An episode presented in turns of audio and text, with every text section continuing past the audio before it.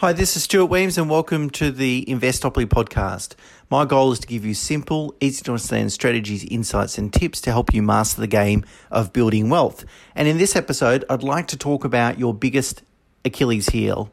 And then I'm going to share with you two things that you can uh, do or put in place uh, to mitigate its potential negative consequences. I'm a big fan of the movie Wall Street that came out in 1987 and uh, included the fictional character Gordon Gekko. You know, the, the common quote or famous quote is greed is good. Uh, but when he was talking to Bud Fox, uh, he said, Bud, the first rule of business is never get emotional about stocks, it clouds your judgment. And really, emotion and financial decisions really don't mix. And the problem is, it's impossible to be completely impartial when looking at your own financial situation. There's a couple of reasons for that. Firstly, it's our money, we've worked really hard for it, and we don't want to make a mistake. You know, I've seen marriages uh, break up over poor financial decisions that have crystallized significant financial losses. So it's a big deal, and there's a lot at stake. Secondly, we tell ourselves stories about money, you know, and these stories have been shaped over many years of our upbringing, culture, and our own personal experience uh, in in life. You know, stories like money is evil, money is a measure of our success. It's hard to make money uh, when investing. Uh, money solves all my problems. Money changes people. Money makes me feel safe, and the list goes on. We tell ourselves stories about money and those stories uh, resonate in the way that we make decisions. Have you ever taken a photo of a sunset or a landmark and then been so surprised of how small that the sun or the moon, whatever you've been pho- uh, photographing, or the landmark, how small it looks in the photo compared to the naked eye? And the reason for that is that, our brain plays a trick on us. It's an optical illusion. You know, the brain focuses on that particular target, and if it's uh, looking at a sunset, you've got the horizon as comparison, uh, and it it makes it seem in our own mind that that is a lot bigger than what it truly is.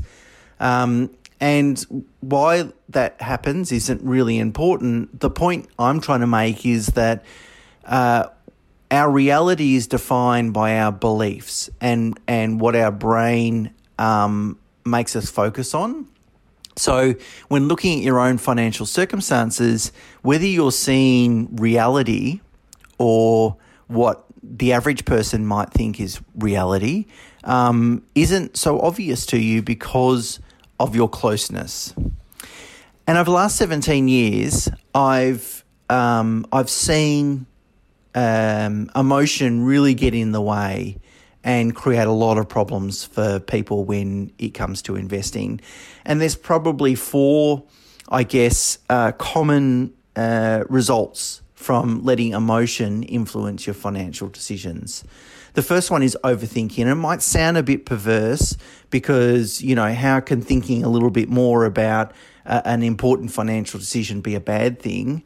But the problem with overthinking is you start to explore every possible outcome and you add too much weight to something, an outcome that's very unlikely to occur, almost so remote, it really doesn't even warrant any attention or consideration.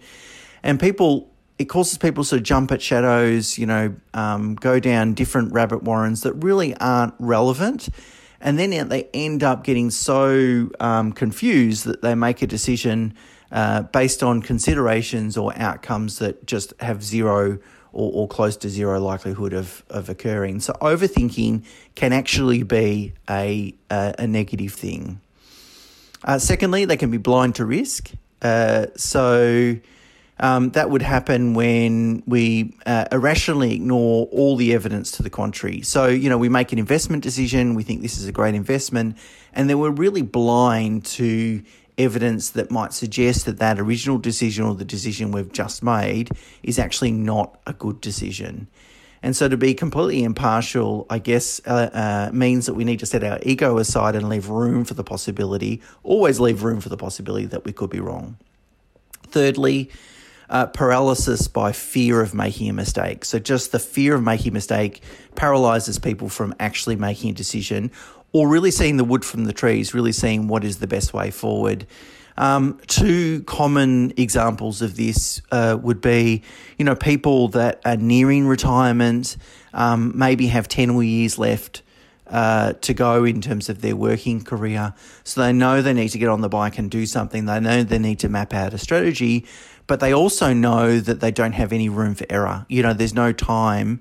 Uh, they don't have a lot of time up their sleeve to to uh, course correct if they find out they've gone down the wrong wrong path.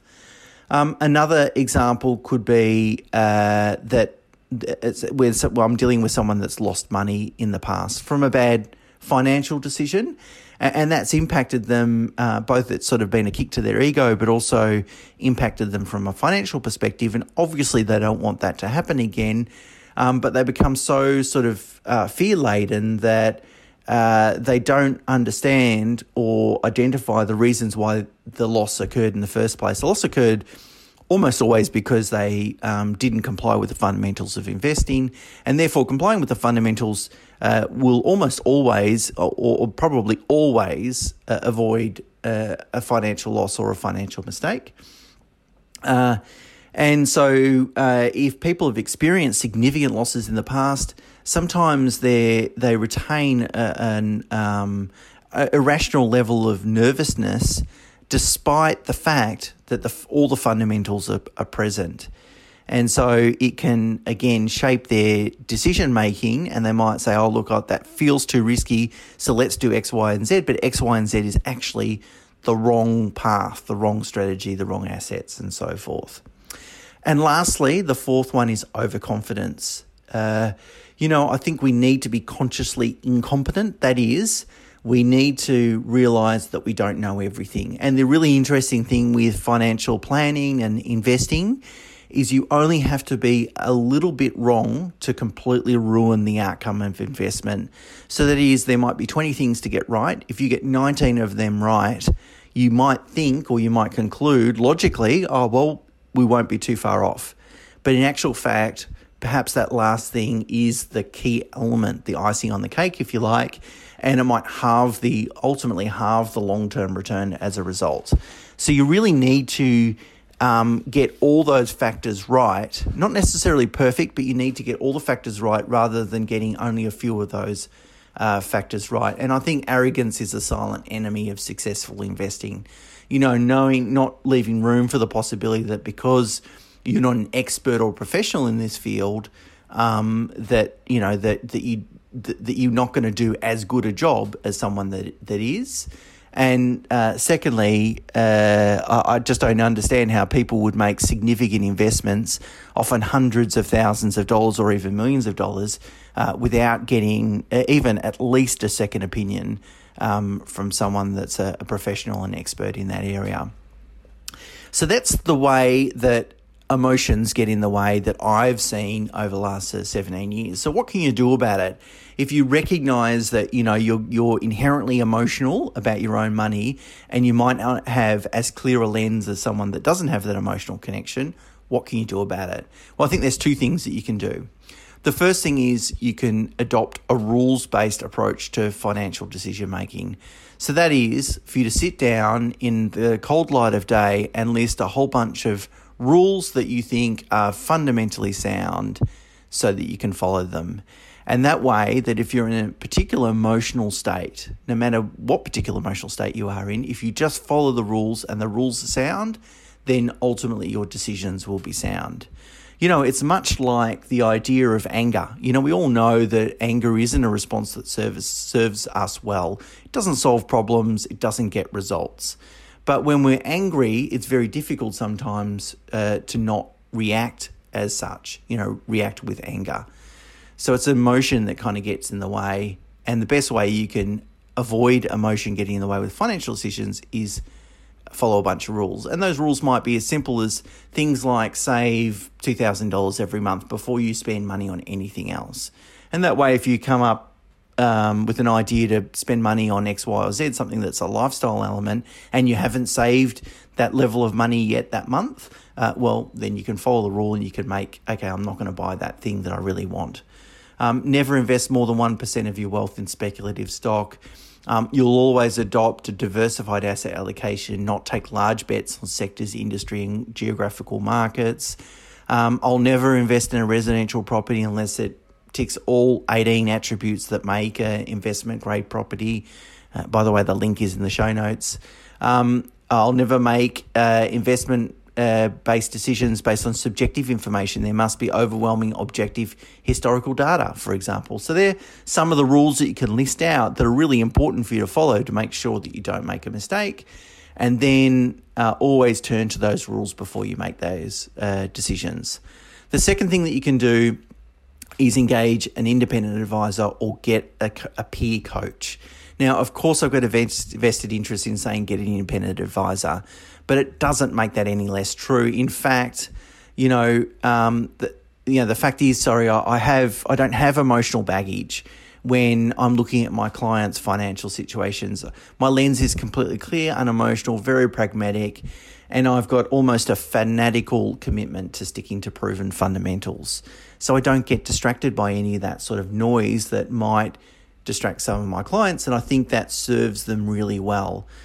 You know, if a financial advisor, if all they do is help you avoid making a couple of silly decisions over the next 10 years, then I reckon they've gone a really long way to um, demonstrating or crystallizing more value than what their fees have taken away.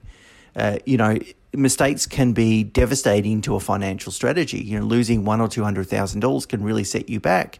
But most people aren't going to pay their advisor one or two hundred thousand dollars over the lifetime of their relationship. So, you know, we've got to understand that it's important to get it right, but most importantly, it's important never to get it wrong. As Warren Buffett says, the first rule of investing is don't lose money. The second rule is refer to rule one. Now, if for whatever reason you don't want to engage a uh, a financial advisor, then get a trusted friend that can hold you accountable to sticking to your rules and meet with them periodically uh, to share your goals and strategy. And perhaps one of your rules could be that you would never make an investment without your peers' endorsement so that they're saying, yes, this complies with everything that you've told me that's really important to you. So there you go. It's easy see, to see the wood from the trees when I'm advising my clients because I'm not emotionally attached to their money. You have to understand that it's almost impossible to become completely emotionally divorced from your own financial decisions and you also must acknowledge that you if that's true and if you agree with me with that that you need to take steps to make sure that's not the case you need to take steps to ensure that you've got a very clear pragmatic lens when looking at your own financial situation and developing your own strategy. Okay, that's it for this week. Uh, until next week, bye for now.